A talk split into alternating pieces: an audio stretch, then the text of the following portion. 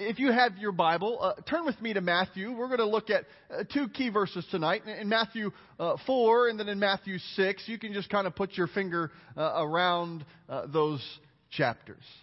Uh, I want to share with you, this has been a different day, and, and, staying in that vein, it's going to be a different evening tonight.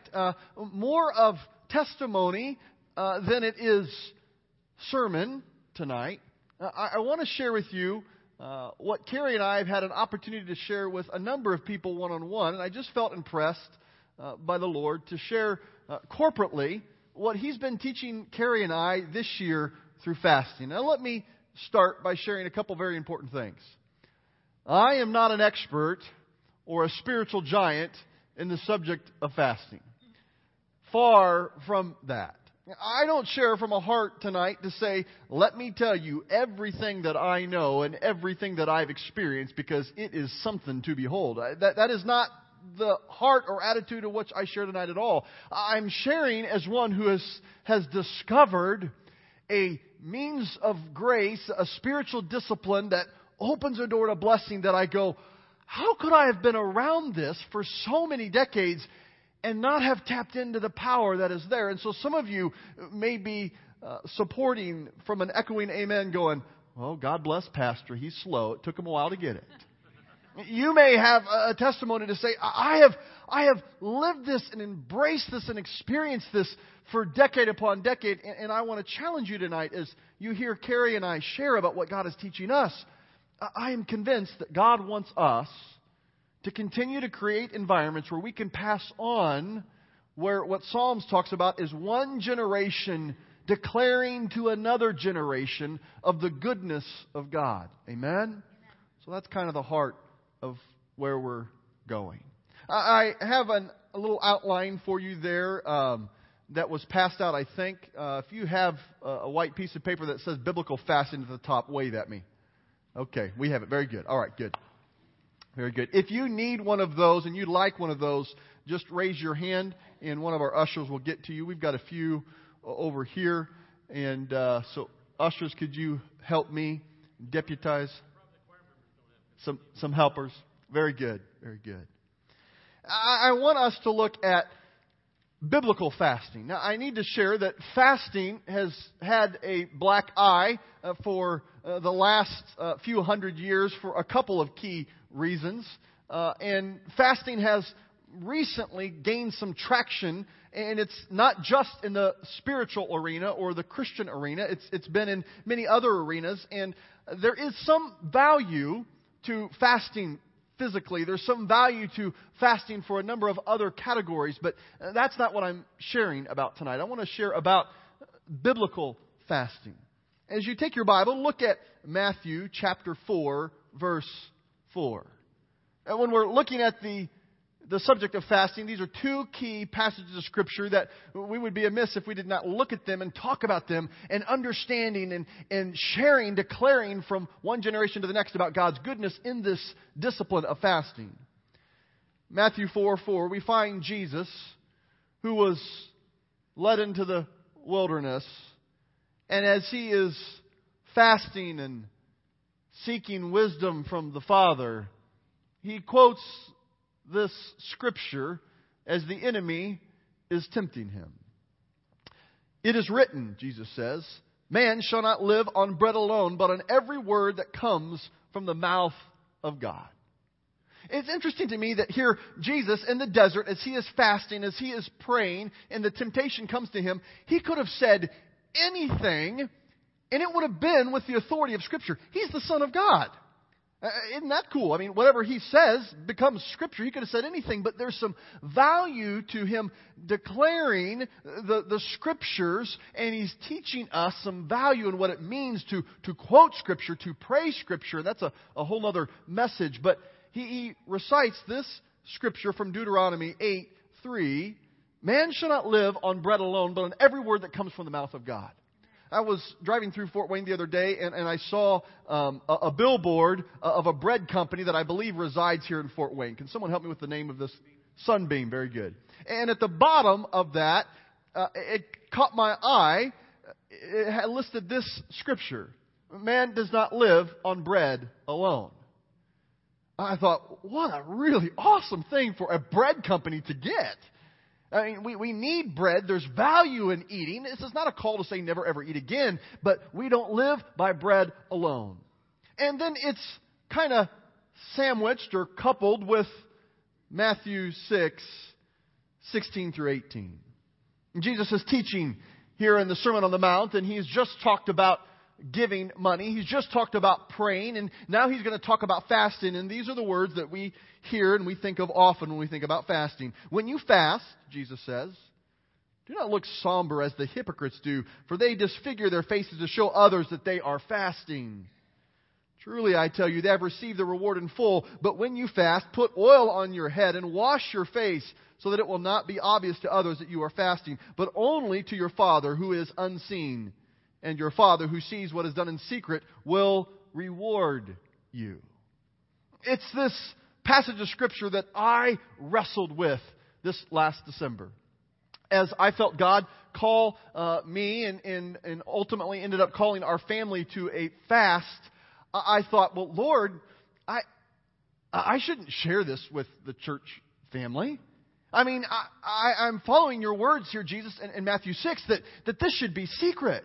And I want to do this in obedience to you, and I want the full reward, the full benefit of what you want to do in my life. And I don't want to short circuit this or short change it by talking about it. And, and I felt the Lord so clearly say to me, Brady, look at the context of what I was teaching. I shared a part of this with you uh, last uh, January, and then again at, in about 40 days after that. That here Jesus is talking about giving, and, and he says, don't just give in a way that everybody knows what's going on. Give so your right hand doesn't know what your left hand is doing. Is this to say that we should not take an offering?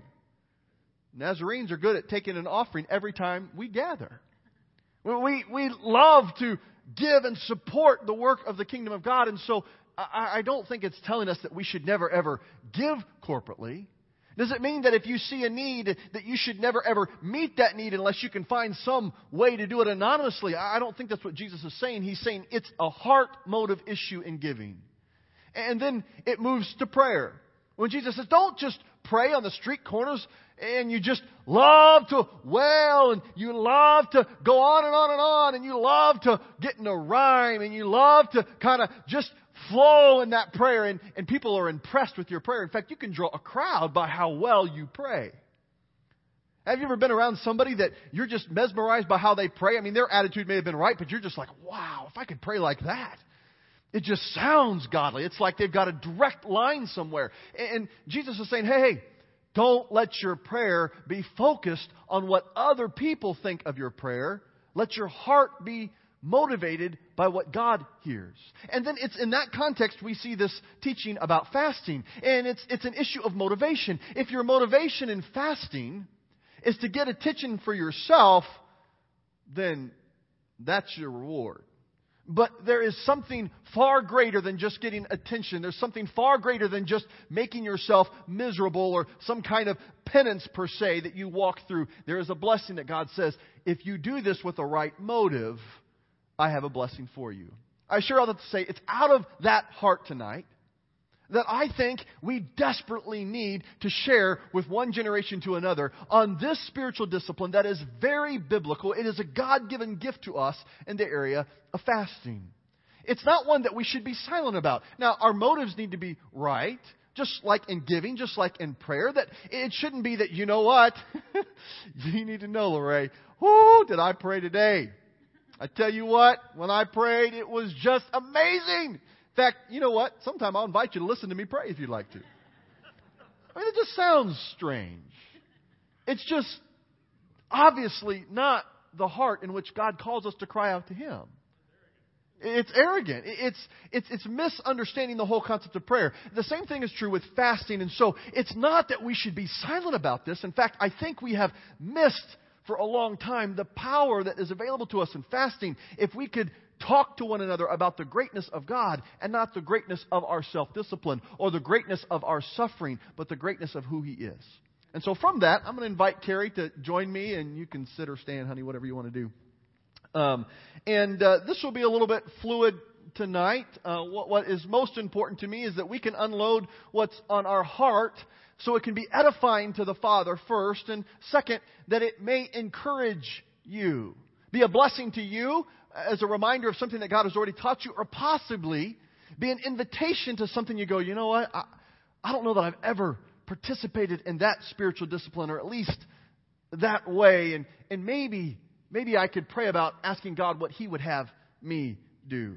A couple quick thoughts, uh, real quickly, is what has happened to fasting? Richard Foster gives us two key thoughts about why I think fasting is, is so misunderstood. One of his first thoughts is this bad reputation that fasting has received has, has been from the dark ages where fasting was taken as an outward expression of how sincere you were in your faith.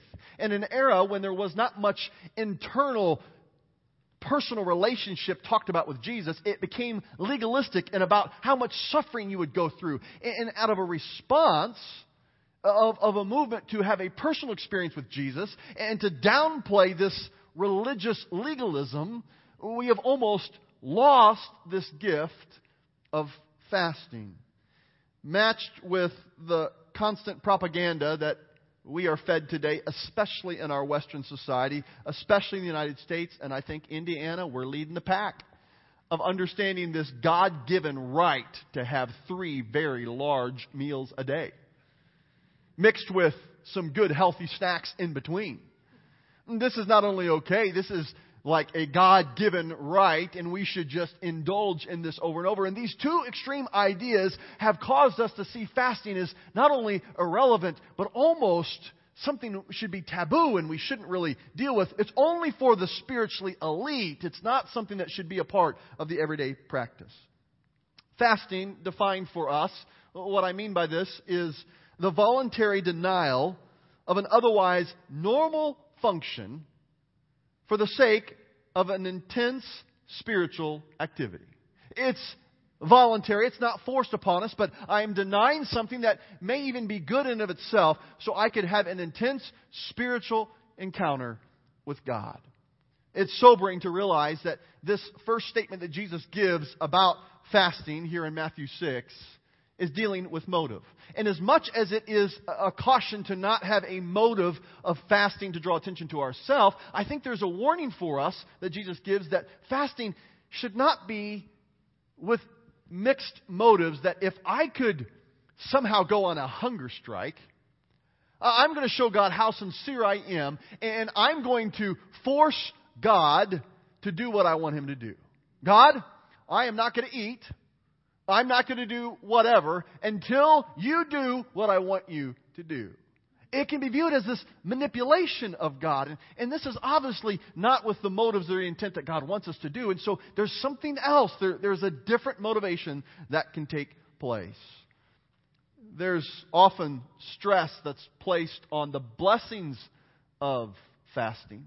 So much so that we begin to think that it's about what you and I receive in fasting, not so much of what God receives from us in fasting. Well, I want to press pause there, and we're going to come back to that handout in just a little bit. But uh, as I told you, this is not like a lecture or a, uh, even a, a, lesson or a teaching so much on fasting as it is a testimony of what God has been teaching Carrie and teaching me uh, this year through fasting. And so, Carrie, I'd like for you to just open up and share um, what was it like, and, and what was uh, the word you felt from the Lord when we were praying together about fasting. You describe that, and then I'll share a little bit about that, that call to a fast. Well, when Brady first shared with me that he felt called to fast, if I am completely transparent, that was not something I was interested in doing. Um, partially because, um, rightfully so, I had had some medical reasons in the past that I hadn't been able to go without eating. I, I de- dealt with some different medical reasons. And um, so I, I believe, I know that's actually something that a lot of people deal with, but I believe that I started hiding behind those reasons. Um, I was, I guess, hesitant to do anything that I would have to deny myself anything. Um, that was something that was really difficult for me. And so I began my own fight with God about what that would mean. And the more I fought with God, the more God said, this is absolutely what you need to do. And so, um, after seeking uh, medical advice, um, I did a juice fast, uh, where Brady did a water only fast. And so, uh, the Lord called me to that, um, which was still very difficult for me mentally to think about what does this mean and what is this. I, in my heart, wanted to follow what God had for me, but not necessarily if that meant denying myself something. And so um, I went in a little bit kicking and screaming, uh, but the Lord had a big plan for me. Amen. Amen. As Carrie shared, uh, the Lord impressed on me and then ended up impressing on Carrie uh, last December to join the Lord on a fast. And uh, as some of you and I have had opportunities to share over the last almost year now, I've shared part of this story with a number of individuals, not in this setting like this. Um, it'd be important for you to know some of my background in fasting. Like before God called me to this, I think I had fasted for like, I don't know, 30 hours once. Uh, and it was because I was a youth pastor, and there's this 30 hour famine thing, and if the kids are going to do it, then probably the youth pastor should do it. But there was this secret temptation of, well, I need to fast when I'm with them, but surely I can make my way to the local Quick Trip or Lassus Handy Dandy here and, and get some candy. I mean, you know, I, I shouldn't be famished. I, I need to have something to eat. And so this was not out of a, well, this is just some great discipline that I had uh, earned or gained or had been raised in. This was a relatively new experience with this discipline in my life. And so as God was calling me to this, some of my wrestling was, God, I need to know this is you speaking to me. And we had shared with uh, some of our spiritual mentors, shared with my parents, and they were encouraging as I would expect. And over the holidays, my dad wanted nothing more than to talk about this the whole Christmas vacation. And I had shared out of a weak moment, knowing I needed accountability, but not really out of a heart that had resolved that this is exactly what God was calling me to yet. And so when he wanted to talk about it more and more, I thought, I want accountability, but like from a distance, like lay off. and weird stuff began to grow in me, like, you know, attitudes that I thought were dead of, hey, hey, I'm my own man. I've got my own house. Just kind of back off here, Dad. You know, just stop it. And I found that there was this resistance, and I thought, Lord, what is this? And so I was kind of encouraged at that moment, thinking, oh, you know what? This is a fleshly desire. This is not what the Lord wants me to do. And so we came home from Christmas vacation, and I just thought, well, Carrie, I think this is not of the Lord. And so, as, as had been my pattern when I'm seeking God's will, I will pray with all sincerity God, I think this is what you're saying. If I'm missing it, would you bring conviction on my heart? But this time, fully expecting that there'd be no conviction. And so I said, Kara, I just think this is not the time. I don't think God is calling us to this. I don't know why we thought of this. Um, like, in two days, it's coming upon us, so surely this can't be right. And so we went to bed and I made the edict for our house this is not what God has for us. I woke up the next morning and it was like a ton of bricks on my chest. It was the conviction that I had prayed over and over on many scenarios in, in my life that, God, if I move it in a direction that's not what you want, would you bring conviction? And He brought conviction. And I sensed the Holy Spirit saying, Do you want to obey me or do you want to eat? Now, hear me tonight as you're hearing this. I'm not suggesting that God is calling you to do this. I have no idea what God's calling you to do. But I know there's a blessing that He's brought to us in fasting, and I want to share from one generation to another that God can do something in us when we seek Him with this kind of uh, uh, sacrificing desire. Not about our sacrifice, but about what He can displace in us. So that was a little bit of that start. And so. all the books that you read of how to prepare for a fast will tell you that you need to stair step down. You know, get rid of caffeine and, and begin to cleanse yourself. Well, because of this, um, I don't know, mild rebellion or not so mild rebellion, the night before, when I sensed that we weren't going to be moving this direction, I called Pizza Hut. And ho ho, we got a large ham and green olive pizza. And he went to Kroger. And, and went he to bought Kroger. bags of candy. And I got, oh, $15 worth of the best gas station candy that you could ever imagine. And if you don't know what that is, that's a separate discussion later. And, and we just, we just had a feast which ended up being more of a grieving time later the Lord highlighted for me. Not a good way to prepare yourself for a fast, but that's where our hearts were.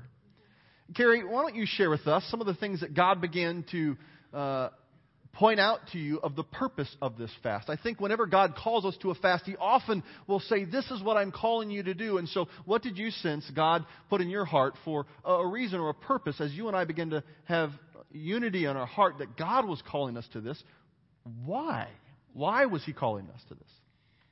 Um, this is where things get really um, emotional for me because um, God basically, within the fast, asked me a very direct question, and I heard very clearly from him.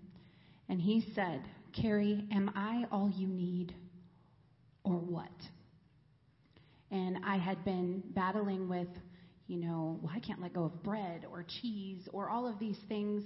And I felt like, in my case, food isn't an evil thing, but in my case, food was stopping up my ears from hearing from God. And I was fighting with him, and I feel like when he calls us to radical obedience, he says, Are you willing? And if I'm not willing, then that thing is an idol. And so food had become an idol for me, something um, I didn't want to give up. And so the Lord started talking to me about radical obedience and what that meant and what that looked like. And I, I forgot to bring my chalkboard. I had had it on the counter, but um, the Lord had me write on this chalkboard, He is all I need.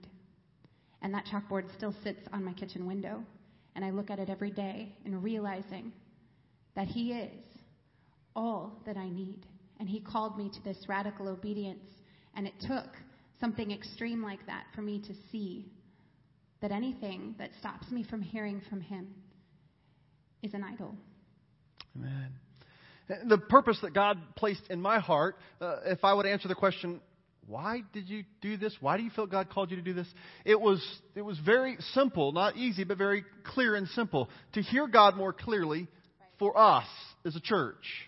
This was the number one reason why, since God was calling me to the fast, at least that was the priority in my heart, is I wanted to hear God so clearly for what He wanted to do in and through us here at Grace Point. The second was I wanted to hear God so clearly for what He wanted to do in the Wise Heart house. And third, I, I wanted to hear God speak to me personally. If I'm honest, that was the order in which I really wanted to hear. And not because I didn't want to be obedient, but because that was just what was on my heart. But God decided to take that upside down and say, Brady, I, want to speak to you first. And then there's going to be some overflow and trickle into your family. And then from that, I want to show you what I want to do in the church through what I'm teaching you. And that gets to this idea of, of what is the purpose of a fast. And back to the outline that you have there in front of you, uh, the, the primary purpose for fasting biblical fasting always is to focus on God. If there's any other objective, it may be a fast, but I would suggest it's not a biblical fast. If the purpose of fasting is for health reasons, this could be good, but it's not a, spiritual, a biblical fast. It doesn't mean that it's, it's wrong necessarily, but it's, it's different than what Scripture's talking about here. John Wesley says, First, let fasting be done unto the Lord with our eyes fixed on Him. Let our intention be this, and this alone, to glorify our Father which is in heaven. The, the only intention that we need to have is that I want to bring glory to God. I want to focus on Him. And then when that primary purpose is met, there is a boatload of secondary and tertiary purposes and benefits that come through fasting. A few that I want to make sure that we, we catch tonight.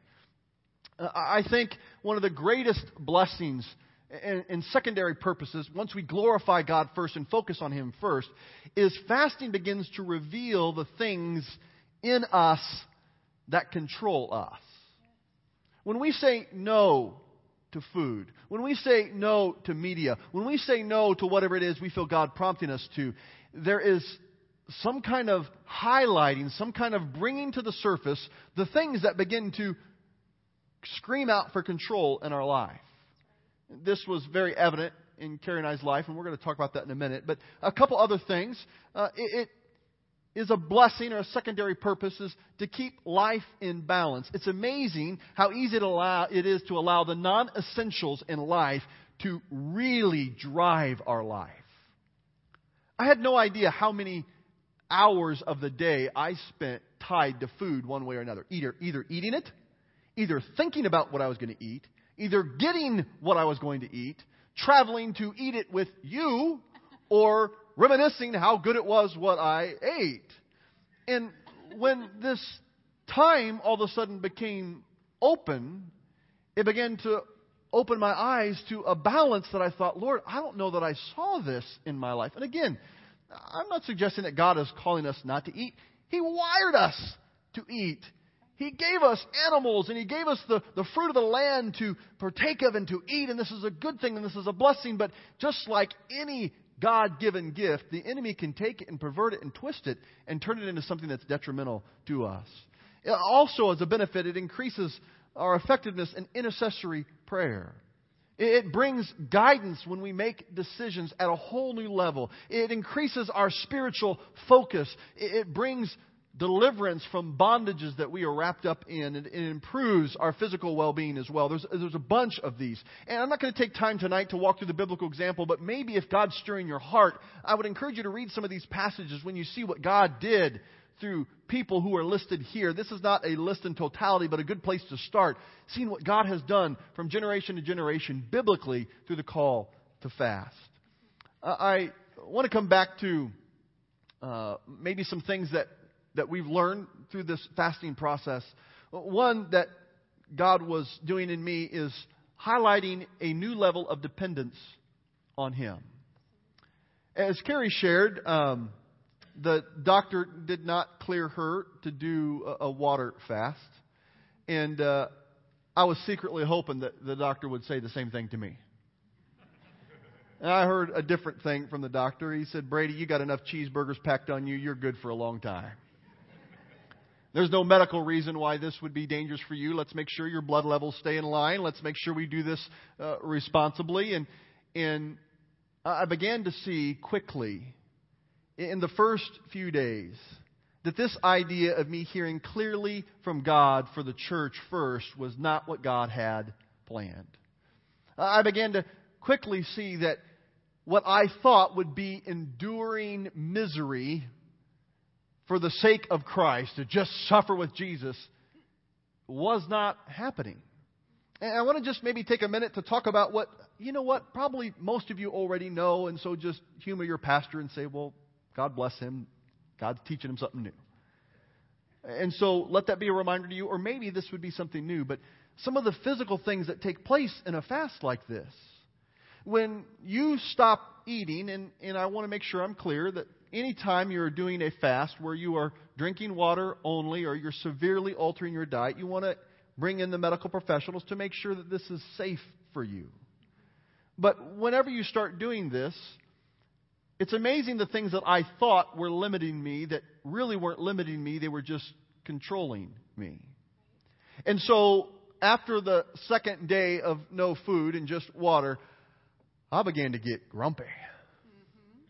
And something we did not plan, Gary amens, something we did not plan, which I, I look back and God gave us a grace gift, but the first three or four days of this fast, we were on vacation at home. And you know what? I don't know if it was a vacation for anybody in my house, uh, but we were just uh, safeguarded away from you, so you didn't have to receive the brunt of my grumpiness. But I, I found myself wanting to blame my attitude, my shortness, uh, on a lack of food. And what the Lord highlighted was food had been covering up what had been clogged up there anyway. And God said, Brady, I want to purge this from you. So we're standing there at the Children's, is it the Children's Museum? Science, Science Museum. And uh, looking back now, is like day two, okay? And so, like most of us are very fine on day two. I couldn't walk up the steps. I mean, this passage of Scripture, don't disfigure your face. It's a good thing you weren't there with me. I mean, it was just, oh my goodness, I can't believe it. I'd shared with friends. I brought in accountability. I thought, God, what are you doing to me? There's 38 days left. I'm going to die. And I made a vow to my wife and to my family that if there was a medical issue, this is not a hunger strike. I wanted to obey God. We would just end whenever it was unsafe. So I'm thinking, oh, I hope tomorrow's unsafe. Oh, I hope I go and the doctor says, Brady, you are on death's doorstep. But as I was pressing through, I was on the doorstep of life. And day three broke the hunger. And I began to see a little bit more clearly that I really had never been hungry in my life. Now, some of you have been in situations where you definitely have. I had never been hungry. I've had head hunger, but hear me, I had never had one hour in my life that I knew what it was to be physically hungry. And, I began to understand something that ended up being a tremendous gift that I had no idea what God wanted to do in and through me. So that was a piece that God was doing in me physically that took place around day three. Carrie, as you recount what God was teaching you through this process, anything else you want to add to that? I started realizing that I had compartmentalized my life. And I think a lot of us do this. I had my spiritual life and my physical and my mental, and, and I didn't see those as being one. Um, we, uh, and, and like Brady has said, there is nothing wrong with eating. Uh, we do a lot of things, but I realized that food was a crutch for me because all of a sudden, when that was taken out, food gets us out of uncomfortable situations all the time. Because when we're with new people, we can eat, we can go to the food table, we can. I mean, it really is something that keeps us out of uncomfortable situations. And I realized that I had compartmentalized. Well, what I do with my food life has nothing to do with my spiritual life. And in actuality, they were one and the same. And uh, the verse, 1 Corinthians 10:31, so whether you eat or drink or whatever you do, do it all for the glory of God. And when I had read that scripture before, it's the whatever you do part. Well, whatever I do, I give you glory, Jesus. I give you glory. You know, that's the way it worked for me. But I forgot the whole. So whether you eat or drink or whatever you do, do it all for the glory of God. And as we share our convictions, we've told many, many people that what God has convicted of us can be very different than what He convicts of you. We feel that this is our journey, this is our path, this is what God has sent us down. But I realized that, like I said earlier, that food was clogging my ears from hearing from God because I was allowing it to be an idol. I was, it was an addiction for me in my life. And, and so I realized that they were one and the same. And then I needed to have my spiritual, my mental, and my physical all belonged to God. There weren't parts of it that just belonged to me. Amen. And something began to shift in the Wise Heart house around day three to day 10. And it was this realization from the Lord that we were not miserable. And I began to feel better. And you know what I think I anticipated in sharing in the future would be is, oh, let me tell you the deep, dark pain that God brought me through. We didn't experience that. It was the opposite. In fact, it gave me a whole new understanding to this Matthew 6 uh, passage that when we are fasting with the purpose to focus on God, He gives us strength. And so when we disfigure our faces and we walk up the Science Central steps like we are just some bump Eeyore on a log, it is taking away from what God wants to do. And, and, and, I found the exact opposite was taking place. And so something began to happen in us physically that was of great spiritual significance. I began to feel better. And, and Carrie and I began to start going to the gym while we were not taking in normal nutrients. What was strange to me is I was not weak. What was strange to me is I didn't feel lethargic. I, I was done at 9 o'clock. The staying up to 1 a.m. was kind of like not possible. But he was giving me strength for what I really needed to do. And some byproducts, these secondary blessings that came, is it was this, this sense of when I would go to bed, it's kind of like that in the inner chamber room with the very presence of God after you've spent a day like we had this morning and you're just worshiping Him and, and pressing in and, and He's so close you can just taste Him and touch Him, you would go to bed with that sense and you would wake up with that sense. You would find yourself going through the regular routine of rituals and things you needed to do through the day that were just responsibilities and tasks, but they were an act of worship because God was was blurring these lines of what was spiritual and what was physical and what was your job and what was ministry and it just it was all of it what he was calling me to do and calling us to do. And so that was a blessing to see that God was, his presence was so tangible and real. Another highlight that I began to see is what I thought needed so much preparation needed preparation, but not in the way that I had loved to prepare. I love going into a meeting having answers to questions. I hate it when I'm in a meeting and I don't have an answer to a question. So I want to anticipate every question there is. I want to come up with an answer of everything that I can think of, and, and we'll make our best logical decision together. And I found the Lord in this time was directing me in a different position to, to listen more. I vividly remember meeting with a friend over a certain topic here at church, and the friend outlined four things that he wanted to talk about, and I felt the Lord say, No, we're going to talk about the first one, not the other three. And so, as gently as I could, I said, You know what? I appreciate you sharing these things. I don't feel clear to talk about the other three, but let's talk about this one. And That friend was so receptive of that. God took that meeting, and it was amazing. And I started to go, Oh, there's probably a better way to do meetings than what I've been doing meetings. And so, this fasting began to permeate every area of our life. Let me fast forward so I don't lose you in this. Uh, but something also began to take place as we went farther on in this fast. It was not just what God was doing in us, but it was this almost what we dreaded. Now we were afraid to end that. It was such a precious time. I knew God was calling us to eat again, but I thought I don't want to move out of that. And Carrie, why don't you share with us as we were moving back towards uh, I guess, normal eating life or whatever, what was that process? What was God doing in you through that fasting period? Well, when I spoke about day 25, which was the day that the Lord asked me if um, He was all I needed, um, the Lord began doing some other works in our life in saying, Yes, the fast will be over and you will begin to eat, but you will begin to eat differently. And so it's as if we went into this fast and it had nothing to do with food at all. It was about hearing from the Lord. And we came out learning that the Lord wanted something completely different for our lives in our obedience.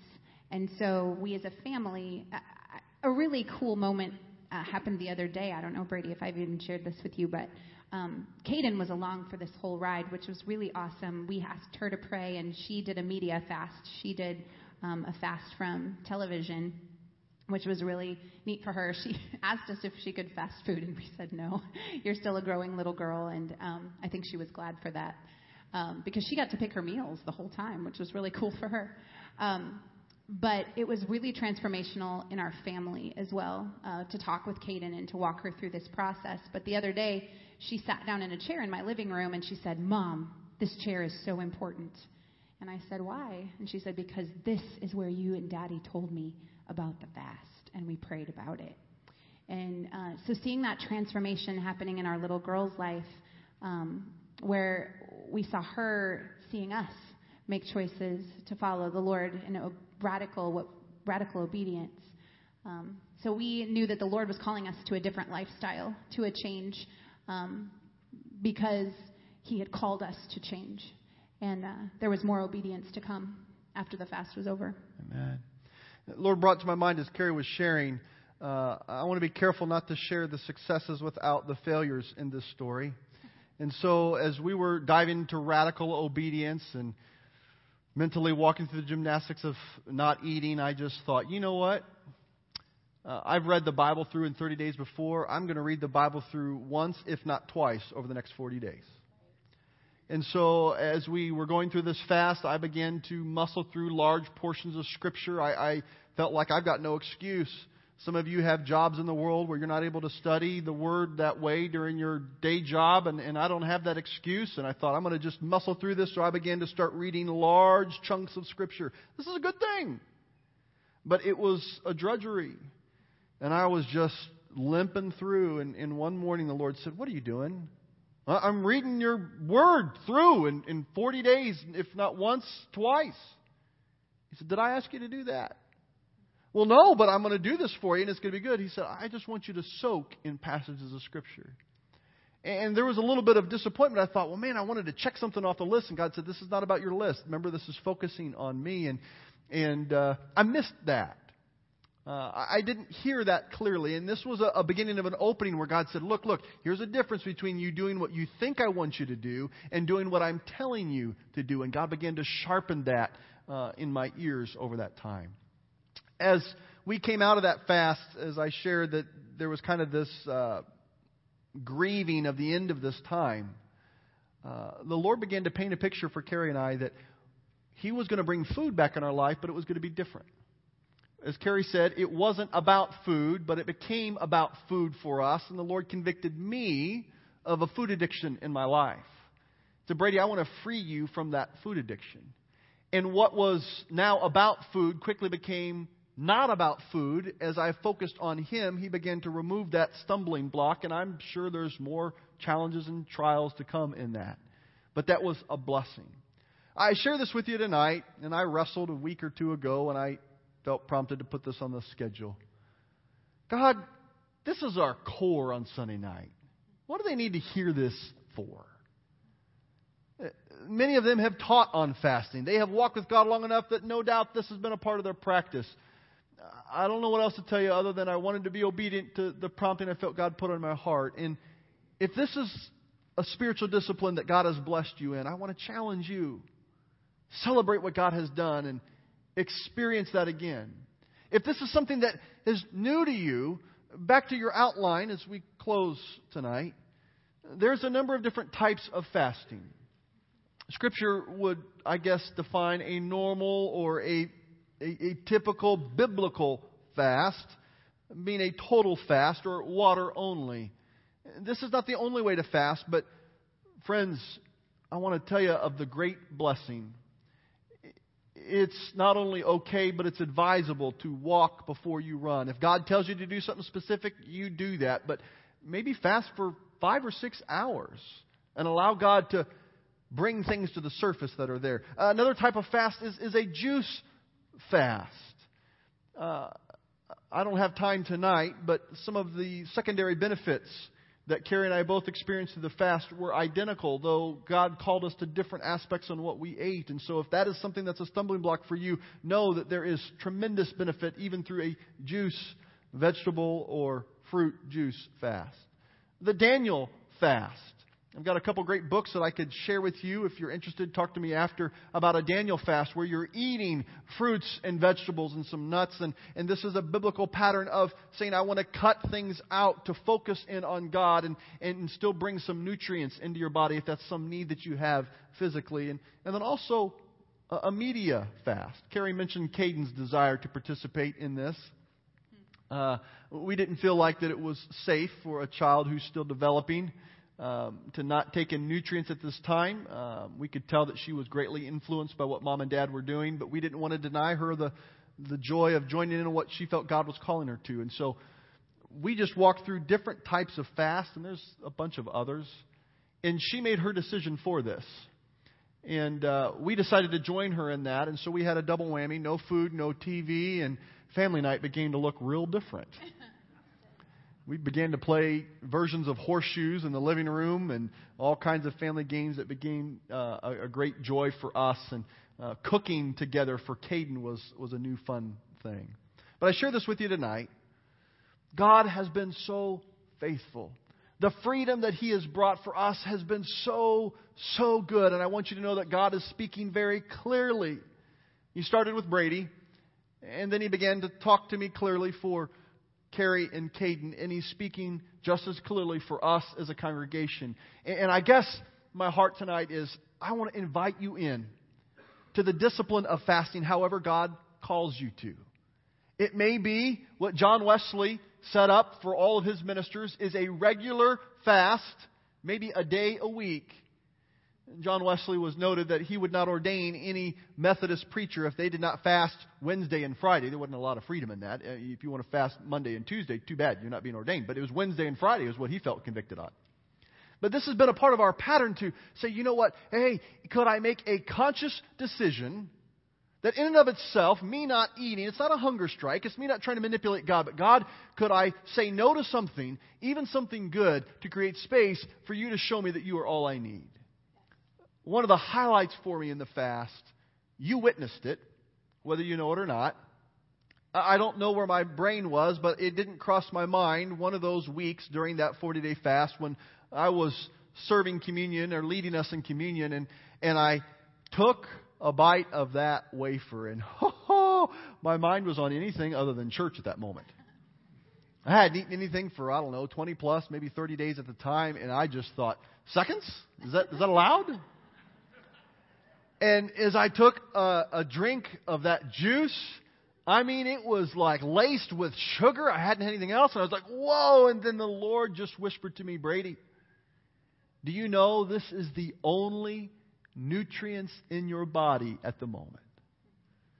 And it changed my perspective on communion and changed my perspective on the means of grace He gives to us through the Eucharist and the table. And, and it began to see that, you know what? I can survive on Him alone.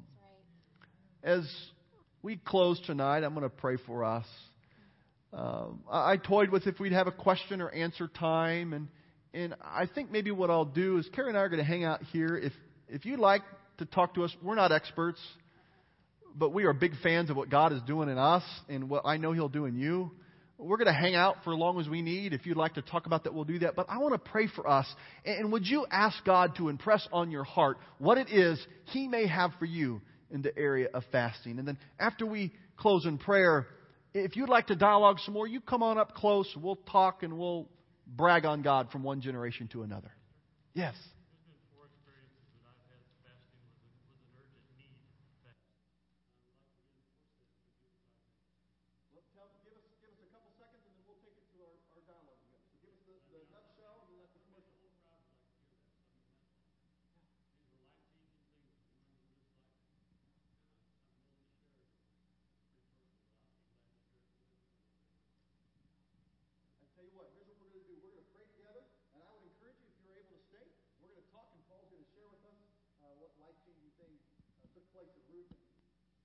Off? I think I did. Very good. That was operator error.